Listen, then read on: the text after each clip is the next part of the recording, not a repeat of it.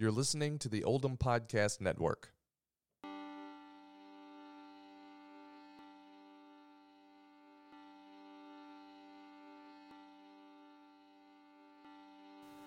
Welcome to 30 Days of Stories on the Underground Railroad in Kentucky, produced by the Oldham County History Center.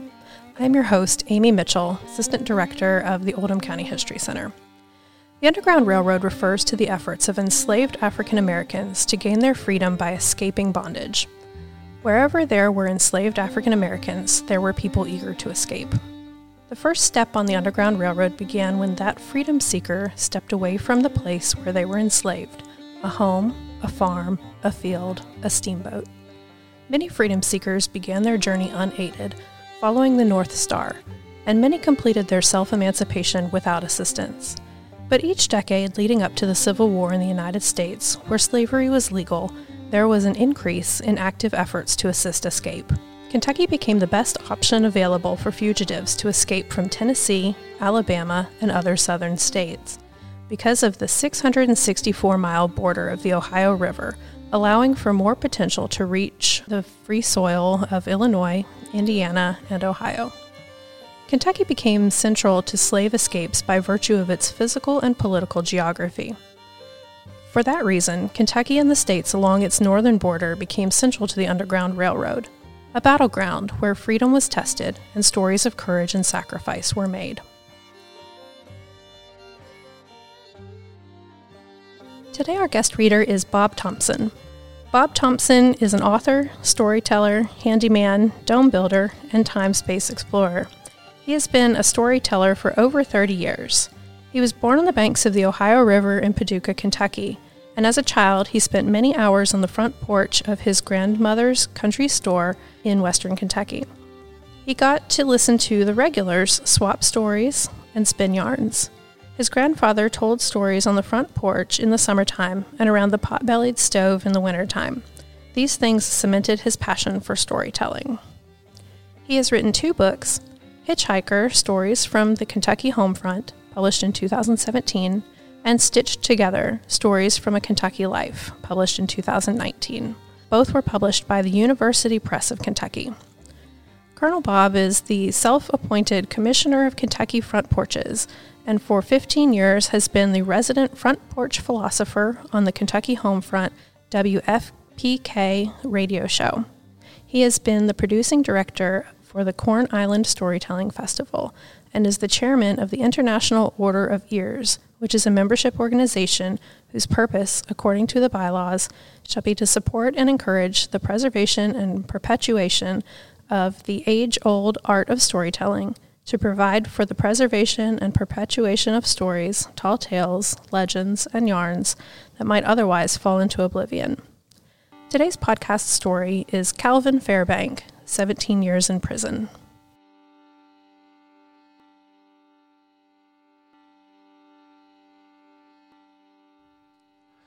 As a very young man, Calvin Fairbank, an ordained Methodist minister and graduate of the well known abolitionist college, Oberlin College, dedicated himself to the abolition of slavery. By the age of 28, the New York State native had assisted over 43 slaves across the Ohio River. His story of involvement is all over the Ohio Valley, stretching from Louisville to, to Maysville, from Cincinnati to Ripley, and into the heart of Kentucky at Lexington. Calvin Fairbank became well known when he and Delia Webster were captured returning from Ripley, Ohio, after assisting Lewis Hayden, his wife Harriet, and their son Joe escape from slavery in Lexington. For this act, Calvin was sentenced to 15 years of hard labor in the Kentucky Penitentiary five years for each of the Hayden family members. In 1849, after serving almost five years, he received a pardon. After his pardon, Fairbanks went to Cincinnati to work with abolitionists Levi and Catherine Coffin, Salmon Chase, and others. He also became acquainted with Laura Haviland, a Quaker from Michigan who had started a school, the Raisin Institute. And he was a friend of Harry Bibbs. Against the advice of other abolitionists who feared for her safety. Haviland visited Fairbanks when he was imprisoned in Louisville to check on his condition. A few times, Fairbank emancipated slaves in public auction bids that were financed by the Coffins, Chase, and others. In his biography, Fairbank describes many of the fugitives and their families that helped him, that he helped to freedom. In 1851, he was arrested again for aiding the escape of Tamar, a fugitive slave woman from Louisville. As a known abolitionist, he was treated with prejudice and again sentenced in 1852 to the state penitentiary in Frankfort, where he was forced to work in the hemp factory. He stated that he received 35,105 whippings when in prison. During his imprisonment, his fiancée, Mandana Tilson, moved to Cincinnati.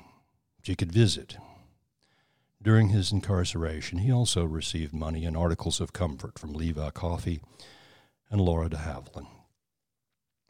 After Fairbanks and Webster helped him escape, Lewis Hayden became a very prominent businessman, Underground Railroad conductor, and political leader in Boston, and raised money for Fairbanks' release on several occasions. However, while Governor Bramlette was out of state, Lieutenant Governor Richard Jacob, who had always believed Fairbanks was unjustly convicted, took the opportunity to sign for his release. Fairbanks spent a total of 17 years and four months in Kentucky prisons for assisting fugitive slaves. When he was pardoned on April 15, 1864, he was received with celebration and warmly welcomed with receptions by a host of abolitionist friends, and in 1865 attended President Lincoln's inauguration as a special guest. He continued to speak up for African Americans during the Reconstruction years. Calvin and his wife Mandana Tellson Fairbanks had a son before she died of tuberculosis in 1876. He remarried Adeline Winger. The years following his release from prison were difficult financially because of his poor health from years of imprisonment. In order to help finance a living, he published his memoirs, Reverend Calvin Fairbank During Slavery Times, How He Fought the Good Fight to Prepare the Way. The following are some excerpts from his memoirs The Lewis and Hayden Family Escape. I left for Kentucky about 24 August 1844, and taking time to learn the best route and become acquainted with reliable sources of aid, I arrived in Lexington, Kentucky on the 1st of September. Miss Delia Webster was then teaching in Lexington. I examined into the case of Barry's wife, the slave woman whom I had come to aid, but it seemed doubtful whether I could succeed in getting her away. In the meantime, Miss Webster told me of a slave man named Lewis Hayden, his wife and son of ten years, who were very anxious to escape, and I resolved to aid them. Interviews were held and arrangements made, and on the night of September 28th, Miss Webster and I, waiting in a hired hack near the residence of Cassius M. Clay on the outer part of the city, were joined by Hayden and wife and son. At Millersburg, 24 miles distance, we were detained nearly, nearly an hour, having to obtain another horse in the place of ours, which failed. And while we were there, we were recognized by two colored men from Lexington. On their return, they unwittingly started the report, which afterward led to our arrest. At nine o'clock the next morning, we crossed the river at Maysville, Kentucky, and were soon safely in Ripley, Ohio. I conducted the fugitives to the depot for the Underground Railroad, where they took passage and reached Canada in safety. The next day we started back, Miss Webster to resume her teaching in Lexington, and to return to the and to return the hired hack, and to see what I could do about rescuing Barry's wife. But information had reached the master of the Hayden slaves as their mode of escape. He had an officer of the law engaged, and just as we reached Lexington, we were arrested. The next day I was put in irons. I slept on the bare floor of the jail for the greater part of four months and eighteen days, until I was confined in the penitentiary in Frankfort. Miss Webster, as might be expected, was more humanely treated. We were both called into court in January. Our cases were separated that mine should not prejudice hers. The law under which we were recognized provided that any person found guilty of aiding a slave or slaves to escape from his, her, or their master, masters, mistress, mistresses, beyond the limit of the state, shall be punished for each offense by an imprisonment of not less than two, nor more than twenty years. Miss Webster was tried first and found guilty and sentenced to prison for the term of two years. I petitioned the legislature for a change of venue and obtained the vote of both branches to move my case to Paris, Bourbon County But Governor Owsley, being well disposed toward Miss Webster's release and desiring to guard against the possibility of bringing her testimony into court for my defense, decided that whenever I would go to trial and the case should have passed the verdict of the jury, whatever might be the result, he would pardon her. I therefore requested him not to sign the bill, certified the court of my willingness to go to trial, and pleaded to the facts as soon as possible, assuming the responsibility and procure her release. It was so ordered. I went into trial and pleaded guilty according to the statutes, qualifying my plea by declaring that I felt no moral guilt. The Commonwealth offered no testimony, no plea, and I was allowed to make my own defense. In my plea, I made these points. First, I expected conviction as the law provided. Second, though I had knowingly violated the law and laid myself liable to the full penalty, yet I pleaded an abatement on the grounds of conscientious con- uh, conviction of duty. I was convicted and sentenced for a term of 15 years to the penitentiary, where I was conveyed on the 18th of February, 1845. Miss Webster was pardoned on the 24th, and went with her father to his home in Vermont.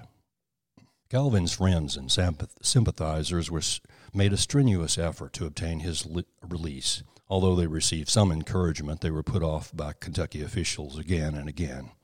In the summer of 1849, Calvin Fairbanks' father came to Lexington with many petitions from influential persons and succeeded in t- obtaining from the governor a promise of pardon for the prisoner. The governor fulfilled his promise, but the father did not live to see his son set free. He died of cholera in Lexington in the month of July. Calvin Fairbank received his pardon and returned to his home in France. Calvin's friends and sympathizers made strenuous efforts to obtain his release, and though they received some encouragement, they were put off by the Kentucky officials again and again. In the summer of 1849, Calvin Fairbank's father came to Lexington with many petitions from influential persons and succeeded in obtaining from the governor a promise of pardon for the prisoner. The governor fulfilled his promise, but the father did not live to see the son set free. He died of cholera in Lexington in the month of July. Calvin Fairbank received his pardon August 23rd and returned to home and friends after an imprisonment of five years. In the autumn of 1851, Fairbank's sympathies were again roused for Tamar, a slave woman who was cruelly oppressed, and despite the severe punishment he had previously suffered, he attempted to rescue her. Crossing the river from Louisville, Kentucky to Jeffersonville, Indiana, in a leaky skiff with nothing but a board as paddle, he succeeded in bringing Tamar away and starting her safely northward on the Underground Railroad. Fairbanks later described the episode in writing. It was now my purpose to go to Lexington, Kentucky, and remove my father's body to his former home in Wyoming County, New York, then return to Williamsburg, Massachusetts, and consummate my marriage engage- engagement to Miss Mandana Tilson. After I, but I was delayed, and in the meantime a large reward had been offered for the escaped slave Tamar and her assistant. Learning of this, and actuated by mercenary motives, a man in whom I had placed confidence betrayed me. And Sabbath morning, the 9th of November, I was seized by Kentucky officials and hurried across the river. The arrest was made without legal authority, without demand from the governor of Kentucky or rendition by the governor of Indiana. I was brought before the public judge of Louisville, held to bail for $5,000, and in default of this, thrown into jail. I wrote to Frederick Douglass's paper and Soon my case was known to friends. Laura de Havilland came from Adrian, Michigan, bringing supplies of bedding, a little money, and a good deal of cheer. Efforts were made to raise money among anti slavery friends in the North for my bail, but a man to whom this work was entrusted proved dishonest, and most of the funds were squandered. Word was brought to me from time to time that Tamar had been captured and was to be brought back, but this, to my great satisfaction, proved untrue. In the February term of court, notwithstanding a petition for postponement, I was forced into trial. My friends were sanguine, but I felt depressed. I was trembling over the abyss of a dark and uncertain future. A life, long or short, of deferred plans, broken purposes, dissipated hopes. The trial took place February 21st, 1852. I was convicted. I was sentenced to 15 years confinement at hard labor in jail and penitentiary house at state. So ended this part of the drama, and I had before me nothing but privation, toil, unsatisfied longing for friends, home, association, country, and civil liberty. On the ninth of March, I was taken to the penitentiary at Frankfort and set to work preparing and spinning hemp in the shops devoted to that purpose. This was very trying to one's health, both on account of the laboriousness of the work and of the dust. In the low closed room where the hemp was hatcheled, the dust arising from the hatchels of twenty men hard at work was sometimes so dense that the windows appeared but indistinct. This was almost fatal to a person with weak lungs. I have seen men put into that shop and in six hours fall powerless with lung irritation, undergoing a flagging and dying before the next morning. Calvin Fairbanks suffered greatly from the effects of the close confinement and hard labor, and began to fa- fail in health. At times, being de- deprived of vegetables, he resorted to eating grass and weeds from the prison yard. But great as his physical sufferings were, his mental sufferings were still greater. He felt that there was no hope of pardon or release before his term expired, and the prospect of fifteen years' separation from all he loved filled him with gloom. Owing to his failing health, he was transferred from the hemp rooms to the cooper shop, where his health improved somewhat.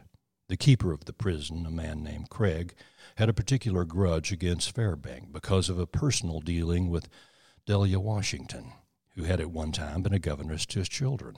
His vindictiveness manifested at every possible opportunity.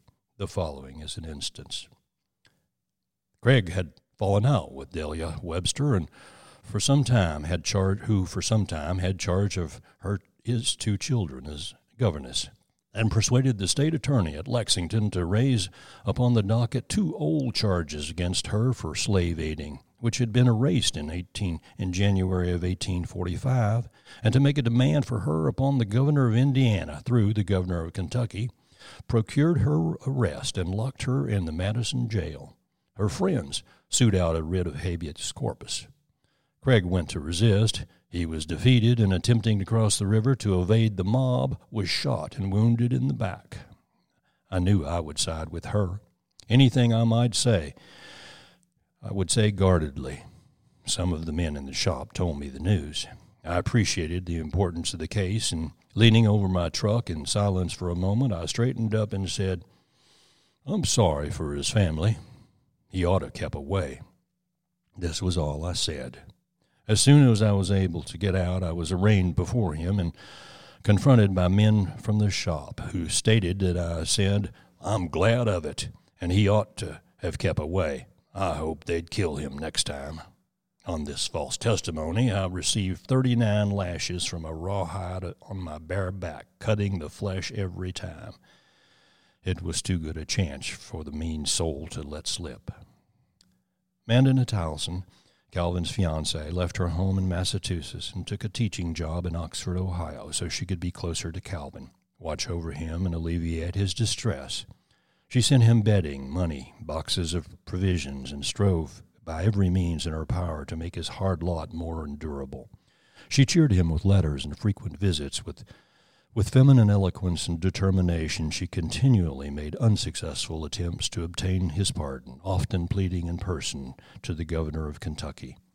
Other friends, including Tamar, sent him supplies, books, comfortable underclothing, food, money, and other necessities. The prisoner certainly needed all the help his friends could give him. A spite against him on account of his anti slavery principles was cherished by the jail keeper, and tasks were given him beyond his strength to perform. When he failed in these, he was flogged.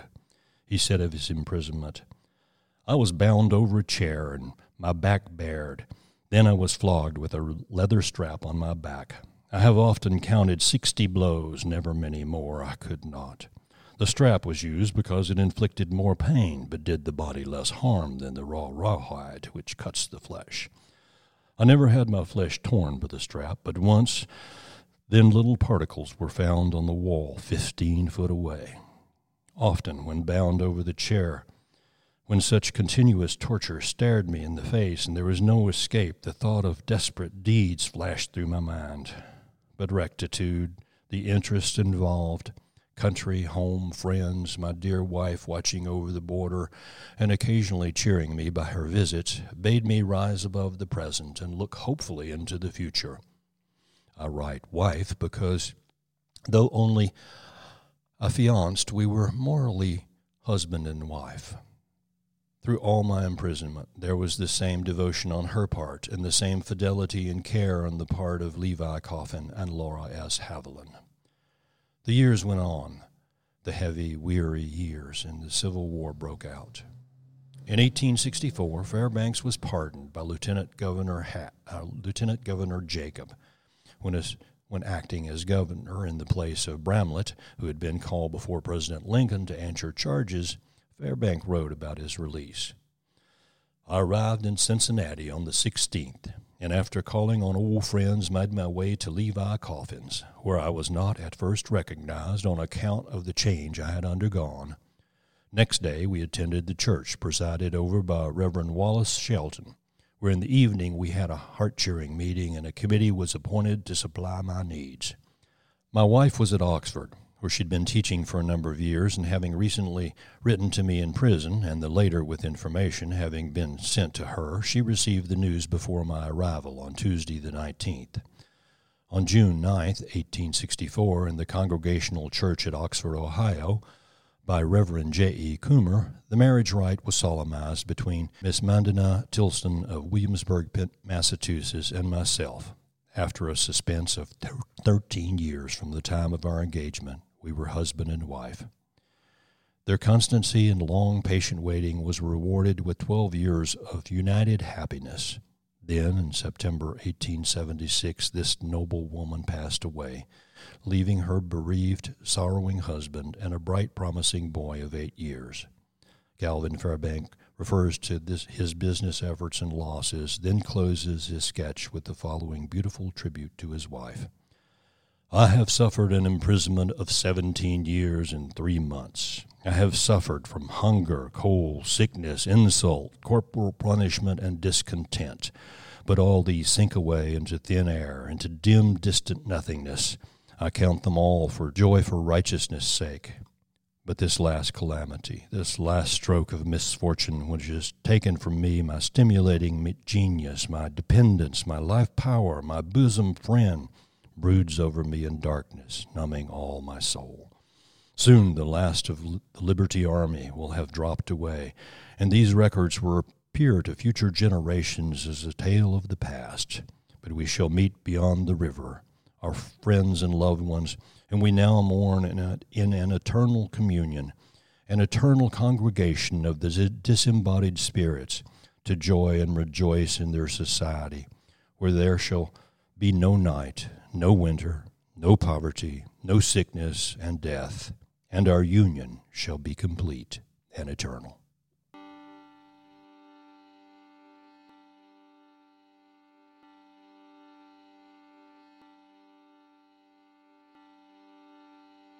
The views and opinions expressed on this podcast are not necessarily the opinions of the Oldham Chamber and Economic Development Office.